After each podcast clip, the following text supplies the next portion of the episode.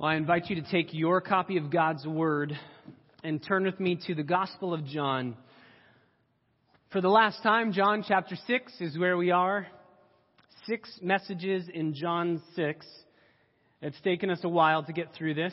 The beginning two messages were lengthy and were uh, a lot of text as we went through the feeding of the 5,000 and then we went through uh, walking on water. And, and then we just had to hit the brakes because there was so much here that we needed to dive into. And uh, we've seen over the last three sermons a, a picture of God's sovereignty, specifically in salvation, but over everything.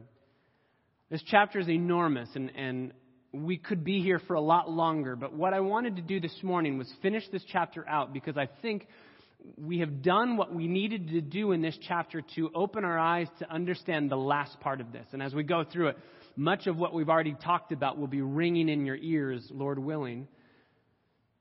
And so we were able to kind of pick up this last portion in John 6 and finish it out.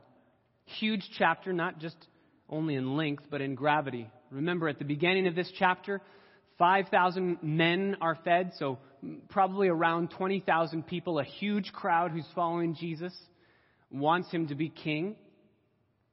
And at the end of this chapter, we will be left with 11 people following Jesus. So 20,000 on day one, and then day two, at the end of day two, 11 people following Jesus.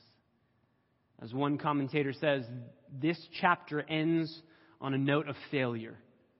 It looks like Jesus' ministry has failed. And we've already talked about how Jesus himself says that's not possible since the Father's going to draw. And when the Father draws, those people will come and, and we'll never lose one of them. So we know that this is not a failed mission. But I want us to dive into this section as if we were one of Jesus' 12 disciples, listening to the crowds, listening to Jesus' words, and being asked the question that Jesus asks his 12 disciples. So let's put ourselves in the shoes, the sandals of the crowd. Let's put ourselves in the sandals of the disciples and let's listen to these words as if this is the first time that we are hearing them along with the crowds and the disciples. John chapter 6, verse 52. Then the Jews began to argue with one another, saying, How can this man give us his flesh to eat? So Jesus said to them, Truly, truly, I say to you, unless you eat the flesh of the Son of Man and drink his blood, you have no life in yourselves. He who eats my flesh and drinks my blood has eternal life, and I will raise him up on the last day, because my flesh is true food, and my blood is true drink. He who eats my flesh and drinks my blood abides in me, and I in him. As the living Father sent me, and I live because of the Father, so he who eats me will also live because of me. This is the bread which came down out of heaven, not as the fathers ate and died he who eats this bread will live forever. These things he said in the synagogue as he taught in Capernaum. And therefore, many of his disciples, when they heard this, said, This is a difficult statement. Who can listen to it? But Jesus, conscious that his disciples grumbled at this, said to them, Does this cause you to stumble? What then if you see the Son of Man ascending to where he was before? It is the Spirit who gives life. The flesh profits nothing. The words that I have spoken to you are spirit and are life, but there are some of you who do not believe. Because Jesus knew from the beginning who they were who did not believe and who it was that would betray him. So he was saying, For this reason I have said to you that no one can come to me unless it has been granted to him from the Father. As a result of this, many of his disciples withdrew and were not walking with him anymore. So Jesus said to the twelve, You do not want to go away also, do you? Simon Peter answered him, Lord, to whom shall we go? You have words of eternal life. We've believed and have come to know that you are the Holy One of God. And Jesus answered them, Did I myself not choose you, the twelve? And yet one of you is a devil. Now he meant Judas, the son of Simon Iscariot for he was one of the twelve, and he was going to betray Jesus. Father, as we have taken our time through this passage, through this chapter, As we've seen narratives that we have seen so many times before of Jesus feeding the 5,000, walking on the waters, we've enjoyed those moments. And then we've seen harder realities, harder words to hear and receive and accept. And God, I don't know where all of our souls are before you. Whether in this moment we're like the disciples, no, you have the words of eternal life. They're hard words, but I believe them, I receive them, I accept them, and I will follow you. Or whether we're more like the crowds, these are hard words, and I don't know if I want to believe, I don't know if I want to follow. God, you know. You know our hearts. And so I pray that as your word is preached, your spirit would be pleased to show us the gracious, compassionate, beautiful, majestic, glorious Savior behind these hard words. And that because we trust Him and His goodness and treasure and cherish Him above all things, the words that He says to us this morning would not be considered hard to understand or hard to receive. But we would bow the knee and trust them because we trust you. Therefore, we must trust your words. Spirit, clarify these thoughts. Give us the gift of illumination and do what you love to do. Show us Christ this morning. We pray in your name. Amen. For the sake of our time this morning, just three points for an outline here. We have the offer of the Savior, the offer of the Savior, verses 52 through 59. We have the rejection of the crowds. They're going to hear the offer and reject it. That's verses 60 through 66. And then we have the belief of the disciples, verses 67 through 71. So, number one, the offer of the Savior. We've heard this offer before. This is a little bit differently stated. Verse 52 the Jews began to argue. Your Bibles might say dispute. This is escalating. Um, they were grumbling in verse 41. They were murmuring or grumbling, which means among themselves. They're kind of wrestling and questioning these things among themselves. But verse 52, they're disputing with one another. Now they're arguing against these words. They were questioning these words, and now they're going to set up a case against these words and say, I will not believe these words. What are they arguing against? That Jesus said that you need to eat my flesh. I'm going to give my flesh, and if anyone eats of this bread, which is my flesh, you're going to live forever. Verse 51. So they say, How can this man give us his flesh to eat? Now, you and I know what Jesus is meaning. He's not meaning eat my flesh. We know that he's not meaning cannibalism here. But we've all been there where because of how we feel, we are going to hear a certain way. We're going to hear a certain thing. And so, what Jesus says, the crowd is going to hear a certain way because of how they feel. The disciples are going to hear the exact same statements a different way because of how they feel our emotions and what we bring to the table changes the way that we hear things. And I think that these crowds ultimately know Jesus is not saying, eat my physical body. But my question is then, Jesus, why didn't you explain that? Why did you go this route of hard words? These words are hard. They're going to say that. When they, when they say, How can this man give us his flesh to eat? Jesus is going to offer himself again, and he's going to do it in the hardest way that he's made this offer. He's already made this offer a number of times in this chapter, but he's going to say it this way. Verse 53 Truly, truly, I say to you, Amen and Amen. This is the truth. He's going to say a negative statement and a positive statement. They're the exact same statement, only uh, the negative and the positive of it. Truly, truly, I say to you, unless you eat the flesh of the Son of Man and drink his blood, you have no life in yourself. So you cannot have life unless you do this.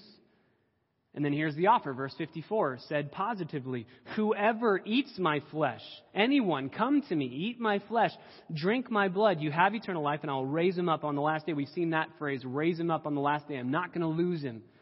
I'm going to keep him. He's mine. We've seen that a number of times.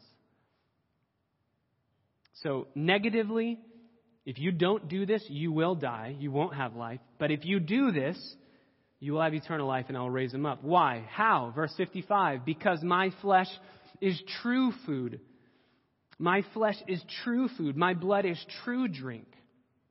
Not true as opposed to false, but true as opposed, as opposed to um, natural and ultimately death giving. Remember, he's been comparing himself to manna uh, to the bread that he made. The bread that I gave you, the physical bread, will satisfy you for a moment, but I will satisfy you eternally. So the true bread means if you eat of me, I am bread that will satisfy you and keep you alive for all of eternity. And if you don't eat of me and you eat of the physical bread, not that it's false bread, but it's natural bread, it won't give you eternal life. It won't give you eternal life. Verse 56 He who eats my flesh and drinks my blood abides in me, and I in him. This is a beautiful picture of what it looks like. If we were, if we were to say, Jesus, how do you eat your flesh? How do you drink your blood? What does that look like? Because that is a hard statement. That's confusing. What does it look like? Well, I think the byproduct of it is going to be abiding in Christ. And you could go to John 15, just write down, we don't have time to do this, but John 15, abiding in Christ means two things that you love Jesus and you keep his commandments. If you keep his commandments, that means that you love him. You must love him to keep his commandments. So abiding in Jesus in John 15 is loving Jesus and obeying what he says. Also, write down 1 John 2, verse 24, which just says, If you abide in the words that I've spoken to you, the words that I've spoken to you are true, and if you abide in those words, then you will also abide, remain, be stuck in the Savior. He won't let you go. So, if we were to ask Jesus, How do you do this?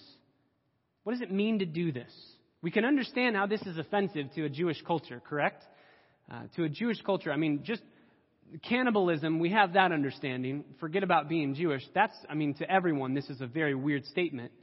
But I think Jesus pushes it a little bit further because he says you also have to drink my blood. And to a Jewish person, you never eat meat that even has blood still in it. You have to get all the blood out of it. So Jesus isn't just saying, eat my flesh that has blood in it. He's saying, you have to drink my blood. These are offensive words. These are hard words. So, how do we do this? How are we to eat the flesh of Christ? How are we to drink his blood? If I can say it this way, we, we did this with verse 35. Actually, turn there. Turn to verse 35. I think verse 35 answers it. Jesus says, I am the bread of life. He who comes to me, and we could say eats me, will not hunger. And he who believes in me, or we could say drinks my blood, will never thirst. We already covered this when we went through that verse, but coming to Jesus and believing him in, in, a way that you are eating his flesh and drinking his blood, not literally, but spiritually, is believing on Jesus for all that God has promised to be for us in Christ. We talked about being satisfied in Jesus above all things, and that would fit this picture of if you eat my flesh and you drink my blood, verse 56, then you abide in me and I in him. That fits being satisfied in Jesus above all things because when we're not satisfied in Jesus, we're turning to sinful things. We're saying, you know what, this will satisfy me more than you can. And if we live in sin, we are not keeping commandments, we're not loving God, and therefore we're not abiding in Him. So, how does this all work? There's another parallel that I think is very helpful. Back in verse 54, he who eats my flesh and drinks my blood has eternal life, and I'll raise him up on the last day. Go back to verse 40. This is the will of my Father, that everyone who beholds the Son and believes in him will have eternal life, and I myself will raise him up on the last day. If you put those two verses on top of each other, they have three parallel statements. The last statement is, I will raise him up on the last day. End of verse 40, end of verse 54. I will raise him up on the last day. The middle statement is, he will have eternal life. Both of them say that. The first statement in verse 40 says, Everyone who beholds and believes in Jesus will have eternal life, and I will raise him up. In verse 54, he says, Whoever eats my flesh and drinks my blood, and then it parallels those, will have eternal life, and um, I will raise them up on the last day. So if we put it all together, eating Jesus' flesh is believing on him, beholding him, being satisfied in him.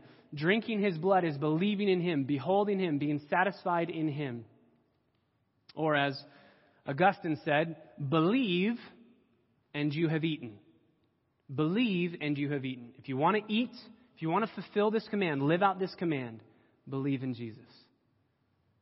Now, the Jews themselves, if you drop down to verse 60, they know what Jesus is saying because they say, This is a difficult statement. Who can listen to it?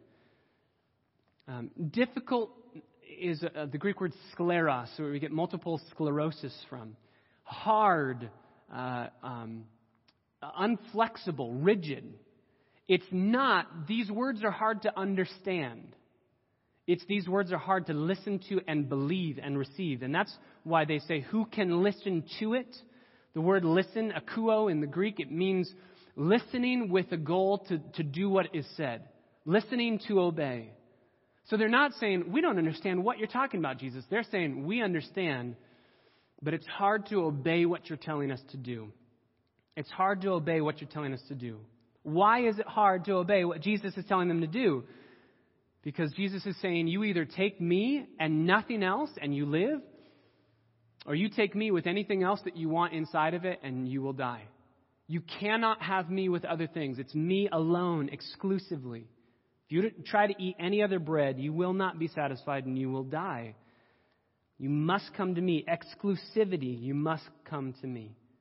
How is he going to give us life? Verse 57 As the living Father sent me, and I live because of the Father, so he who eats me, he will also live because of me. I have life eternal. I am eternal, so therefore I can give life eternal. This is the bread, verse 58, which came down out of heaven, not as the fathers ate and died. He who eats this bread will live forever. Again, we've seen that statement twice already. This is different bread. Your fathers ate the manna. You just want manna, but your fathers are dead. I give you eternal life. Whoever eats of this bread will live forever. It's an offer. This offer of Jesus is an, a universal offer. Once again, whoever, whoever, whoever, whoever comes to me, whoever eats of me. Ultimately, what Jesus is saying, all the way back in verse 51, I'm going to give my life and you need to eat of my flesh and drink my blood. Ultimately, what Jesus is saying is, I am going to die as a sacrifice for you, and you need to believe on that sacrifice alone to be saved. It's a substitutionary sacrifice. I'm dying in your place, and so therefore you must come to me and love me and nothing else. So, his offer is given, but number two, the crowds are going to reject him. Verse 60. Therefore, many of his disciples, when they heard this, say, This is difficult. This isn't hard to understand. It's hard to swallow. Who can listen to it? Who can obey it? Why are they taking offense? Why are they finding this hard to accept? Let me give you four reasons why I think that they found it hard to accept. Number one, Jesus claimed to be God. He keeps on saying, I came from heaven, I came from heaven. My Father, my Father, I came from heaven. They don't like the idea that Jesus is claiming to be God. That's hard to believe. This man is God. We don't want to believe that. Number two, they don't want to believe if Jesus claims to be the Messiah and he says the way that you are saved is by me dying, that doesn't fit in a Jewish paradigm. Being saved is dependent upon the Messiah dying, that doesn't fit. Being saved, being dependent upon the Messiah dying, does not fit. Number three, that being saved is dependent upon the Father drawing you, not what you do. That's offensive. So, wait, you're telling me that I don't have any part, ultimately, which is not what he's saying, because he says you need to come, you need to believe, you need to behold. But you can hear it that way if you want to. And the crowds are hearing it that way to say, well, I have no part in this, I might as well just give up. And I believe that many of the crowds, uh, many of the people in the crowds are doing that. And then number four, obviously the terminology of eating and drinking. Jesus could have said it a different way. So my question is, why didn't you? And of the 16 commentaries that I read this week, not one of them even addressed that. So I was not helped whatsoever by anyone else in this. Nobody wanted to take this on. Why did Jesus? He could have said it differently. Number one, I think he already did. Why does he say it this way? We, we studied the, the parables in Family Bible Hour. There was something that happened right before the parables. You guys remember what it is? Right before the parables, Jesus had never spoken in parables, and then something happens, and then he starts speaking only in parables. The thing that happens is the blasphemy of the Holy Spirit, the unpardonable sin, determined disbelief.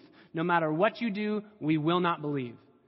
And so Jesus starts speaking in these parables explicitly. He tells his hearers, his disciples, I'm telling you this so that those who don't want to hear will continue to refuse me, to not believe in me. But those who do want to hear will receive what I'm saying.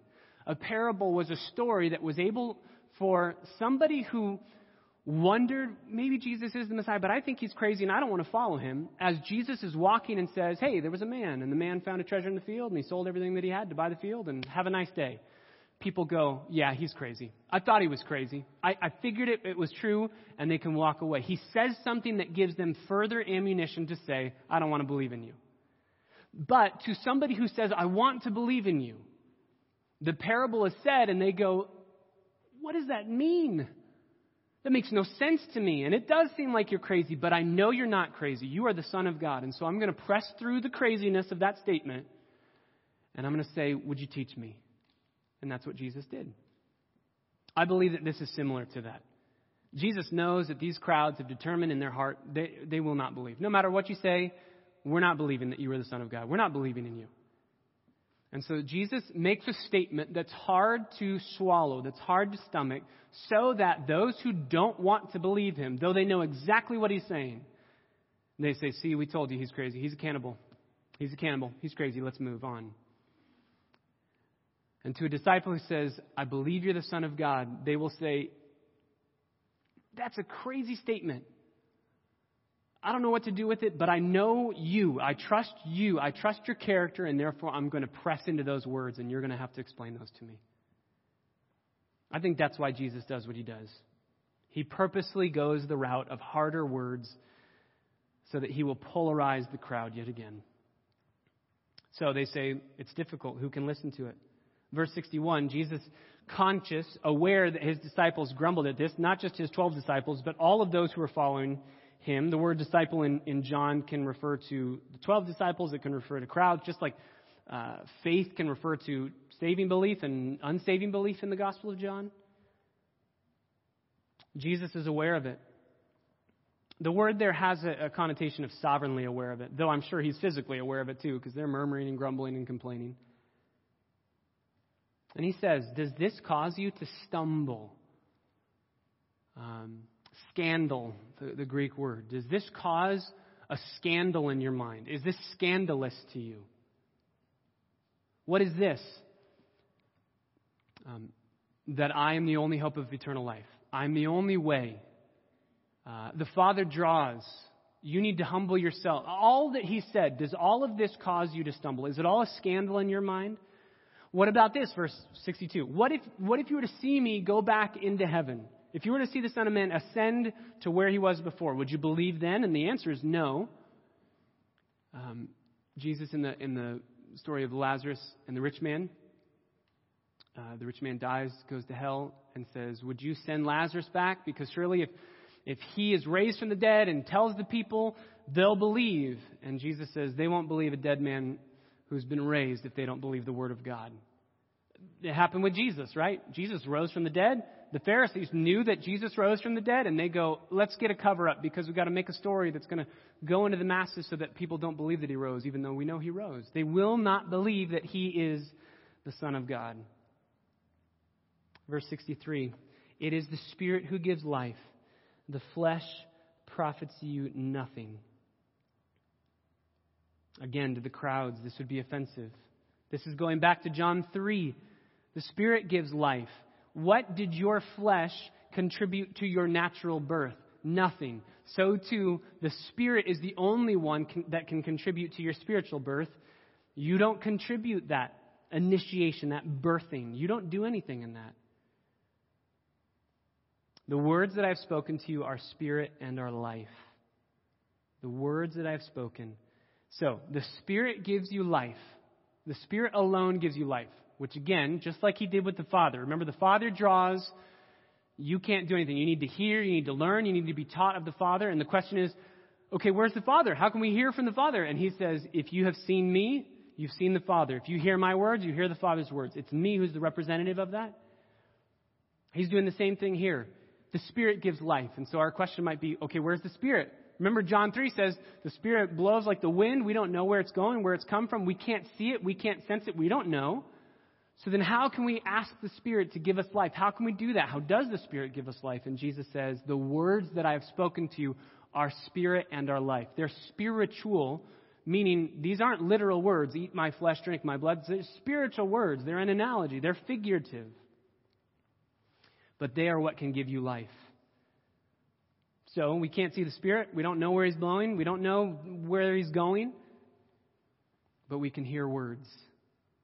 We can hear words. We can't hear the Spirit. We can hear words.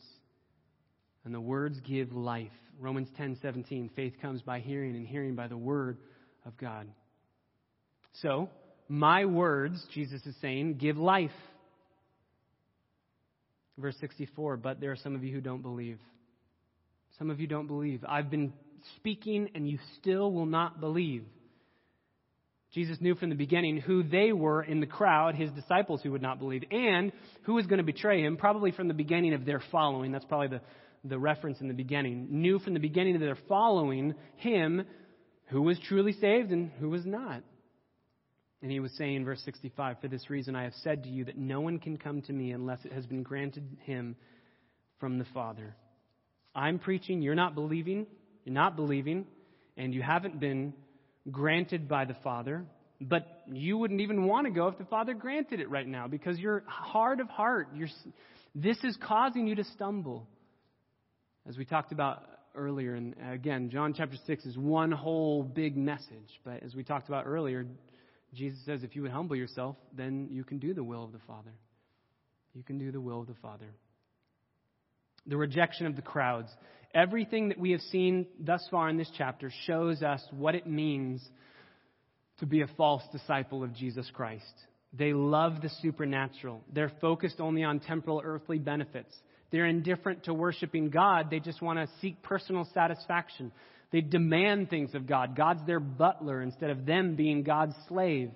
They are self centered. They have no desire to embrace Jesus as their greatest treasure, as what they desire to live for above all things. That's not what they want.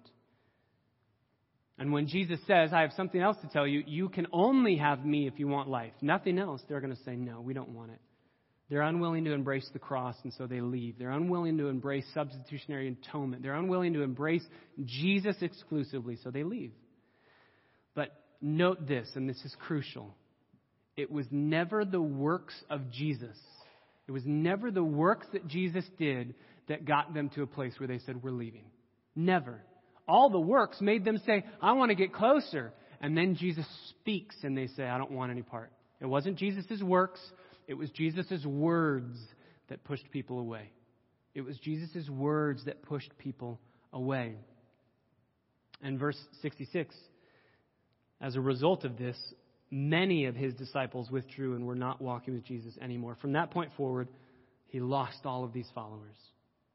John 6:66, uh, I remember learning this in college that this is, you know, 666, the number of the beast, the number of the devil. This is the devil's verse. People walking away after hearing Jesus' words and saying, I don't want to believe that. I don't want to believe that. Why didn't they want to believe Jesus? They didn't want to believe Jesus because their preconceived ideas of how they get to God did not fit with what Jesus was saying. I can do something, I can be something, I can work hard, I can try hard, I'm really not that bad. All of their preconceived ideas, Jesus obliterates all of them and they say, No, you don't fit into my world. You don't fit.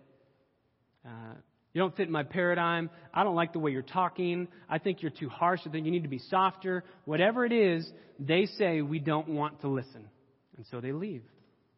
What's interesting is Jesus is going to turn to Peter and ask him, Are you guys going to leave too? And Peter's going to say, No, you have the words of eternal life. The very thing that pushed people away is the very thing that drew the disciples in. The exact same thing.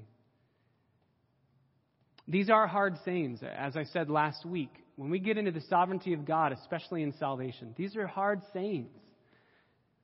We're not in a hurry, by the way, again, as leadership, uh, the elders uh, of this church, we're not in a hurry for you. You must believe this. You must. No, it, it, we're not in a hurry.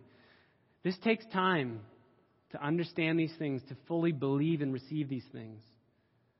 And ultimately, these things are not. Um, salvific issues. You know, if you stand before God and He says, Do you believe that I'm sovereign in salvation? And you say, I don't know, I'm really struggling with that one. Well, you're not saved. No. Everyone who gets saved, at the moment they get saved, probably thinks, I'm the one that did this. I chose to follow Jesus. And then the more they walk with Jesus, the more they go, Oh, I never would have picked Jesus if it hadn't been for the Father pulling me to Himself. So we're not in a hurry. But I will say this I believe that it's my job as a pastor to preach the Word of God. And that's why we, we preach expositionally. We just go line by line, we go verse by verse, we preach the point of the text so that we're not picking and choosing. The, the opposite might be topical. Um, we don't pick and choose because this is a hard topic. These are hard words. Even at the beginning of John 6, we had some great sermons that were fun and, and felt a little bit easier and, and were very comforting. And then we get into these three sermons that are, this is hard stuff. But I believe it's my job as a pastor to preach every word that Jesus says because it's his words that give eternal life. So if I'm just preaching what I want to preach, only the easy stuff, only the comfortable stuff, and we never tackle difficult issues, then I'm not giving you the whole counsel of God. I'm not letting Jesus speak the words of eternal life to you. And just as these words did thousands of years ago to offer life and to bring life to people's souls, so too they will bring life to your soul if you will receive them. If you will receive them, they will bring life. So, we've seen the offer that Jesus makes ultimately of substitutionary atonement have me and nothing else. We've seen the rejection by the crowds.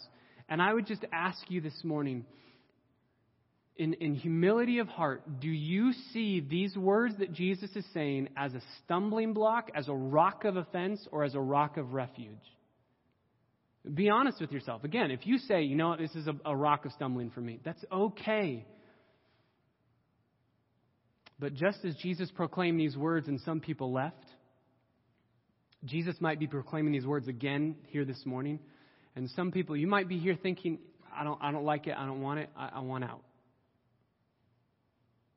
Even before these words have been spoken, maybe in your relationship with Jesus Christ, you might be thinking,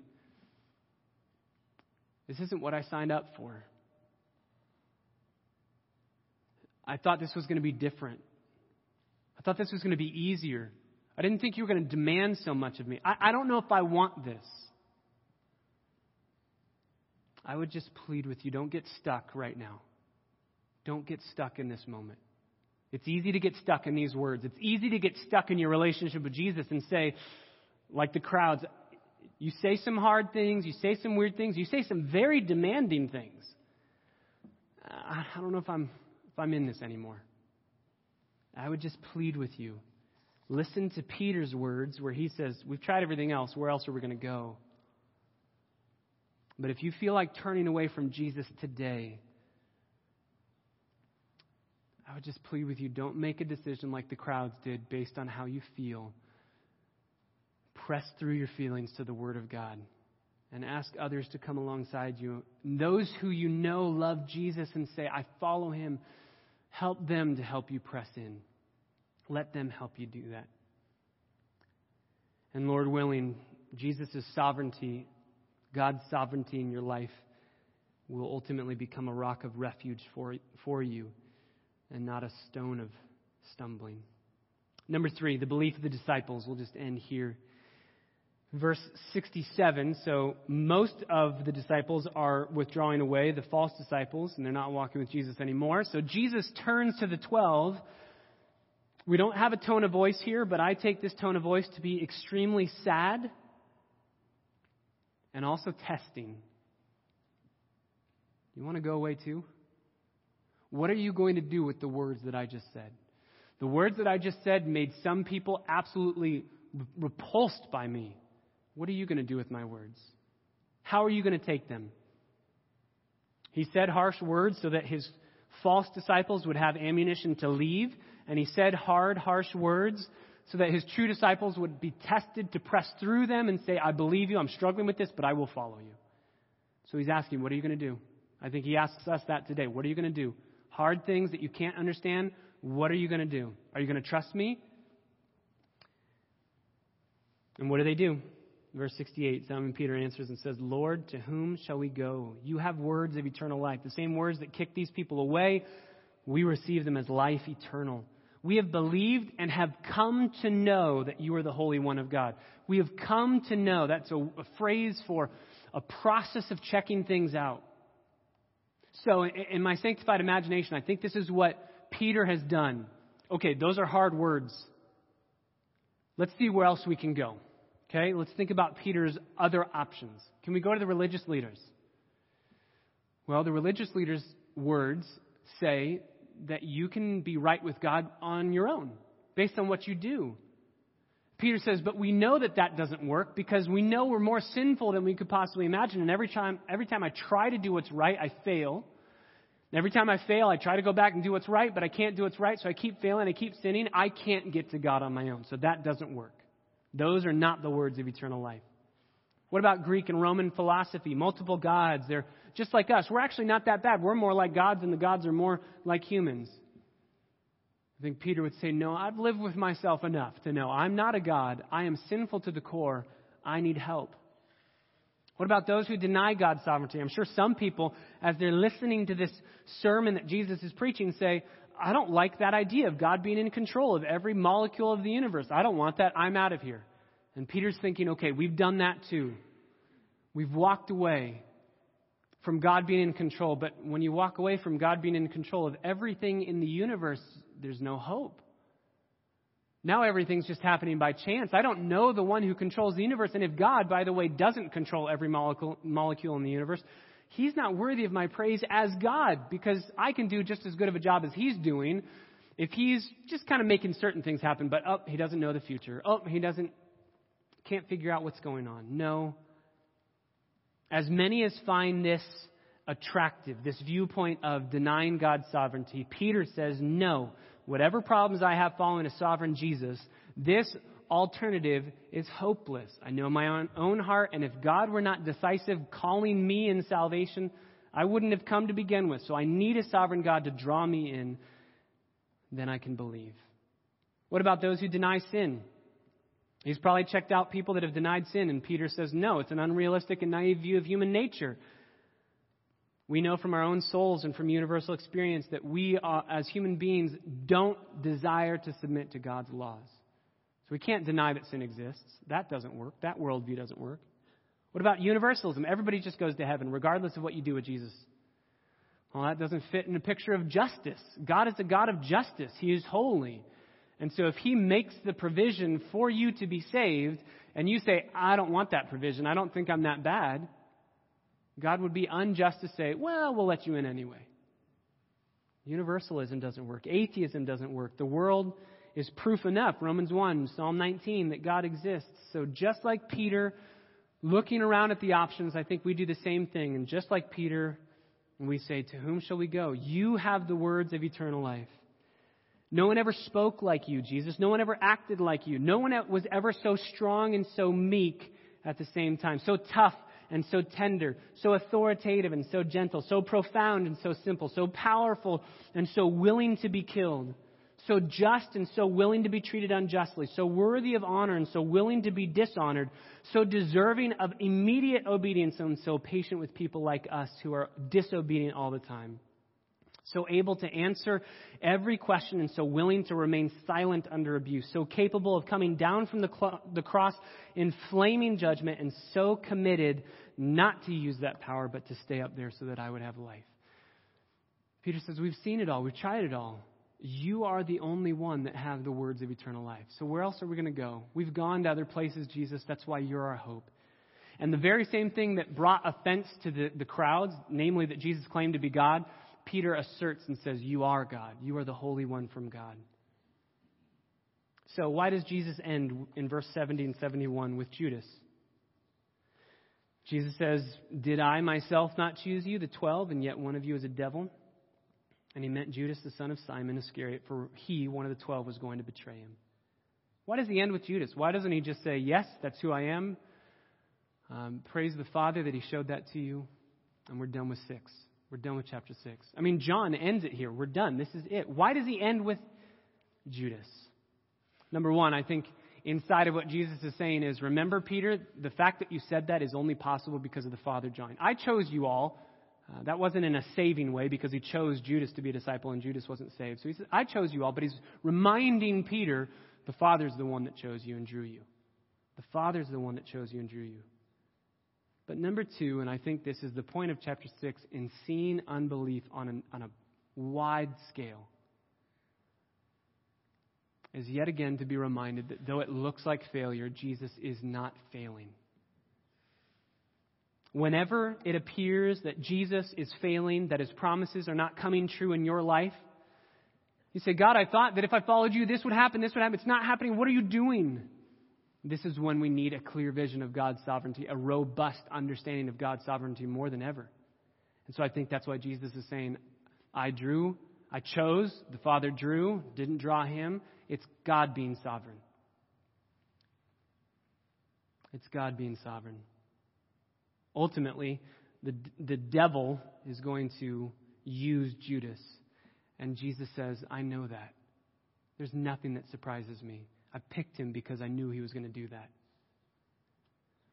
The devil is powerful, more powerful than all of us. The devil knows more than we know. He's not omniscient, but he knows more than we know. The devil hates us more than we could possibly imagine. But we have nothing to fear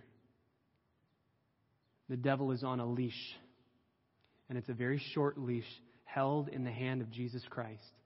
And Jesus is the one who says, You can go. No, you can't. You can go. No, you can't. Jesus is the one who allows, ordains, permits. Jesus holds the devil and uses him. We don't have any reason to be afraid of the devil. And I think he's finishing up saying, It looks like the devil's won the day. Oh, but he hasn't. I've got him right here in my, in my hand. I've got a leash. He's not allowed to do anything outside of my sovereign power. Jesus makes an offer of substitutionary atonement. He makes it to us today. Believe in me. Come to me, you'll have life eternal. The crowd's rejected, and I'm sure we've all been. I know I have been at places in my life where I just say, I think I've had enough. And that's where we need to press into Jesus. Trust Him, His character, His, his heart. Trust Him and press into those words and trust that He has a purpose and He has a promise for you. And finally, the belief of the disciples brings us to a place at the end of this chapter where if we were them, I mean, just picture yourself asking Peter at the end of this moment. Jesus has just said, out of the 12, one of you is a devil, so only 11. All of them have left, 11 have stayed. And Jesus says, and I'm going to flood the world with my message. And you ask Simon, you ask Andrew, you ask Matthew, and you say, um, Do you believe that's possible? I think that they would say, Well, anything's possible with God, but man, it doesn't look like it. And on that day, 20,000 dwindles down to 11, and it looks like failure. And Jesus says, No, no failure, no failure. Trust me.